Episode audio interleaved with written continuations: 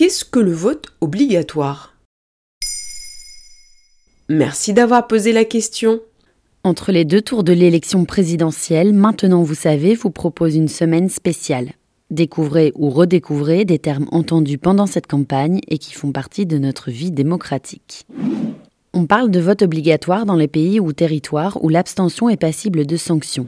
À ce jour, 22 pays ont rendu le vote obligatoire, même si tous ne s'en tiennent pas à des sanctions. Il y a par exemple la Belgique, l'Italie, le Brésil ou encore l'Australie. Les Belges étant les seuls Européens à imposer des sanctions. Mais comment ça fonctionnerait?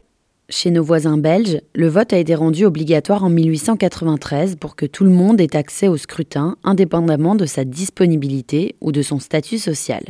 Ainsi, un patron ne pouvait pas faire pression sur ses ouvriers en leur imposant un jour de travail pendant une élection.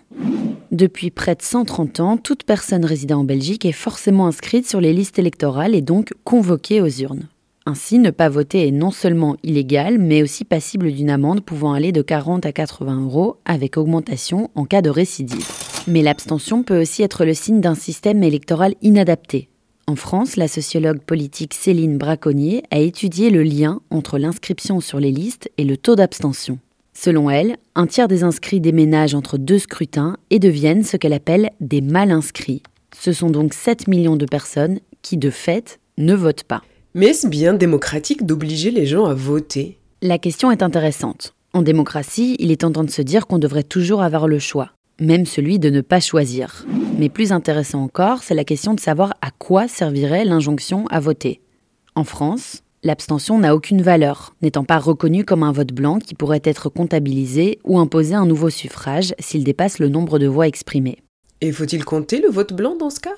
C'est ce qu'avait suggéré Emmanuel Macron avant le premier tour du 10 avril 2022. Interviewé par une consoeur de Libération, il estimait que le vote blanc concentre les contre et les sceptiques. Il suggérait donc de le prendre en compte si son score était élevé. Une promesse plutôt floue.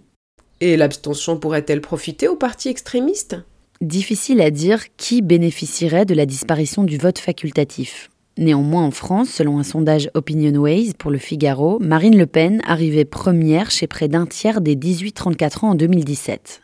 Première, mais juste derrière l'abstention.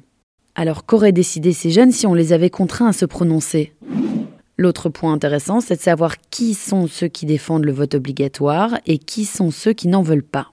En Belgique, par exemple, la plupart des partis de droite et d'extrême droite veulent supprimer l'injonction à voter, alors que les formations à gauche et au centre souhaitent le maintenir. Elles craignent qu'en supprimant le vote obligatoire, comme c'est le cas ici, les classes populaires et ouvrières, historiquement à gauche, se démobilisent en faveur d'un électorat radical qui se mobilise un peu plus à chaque élection.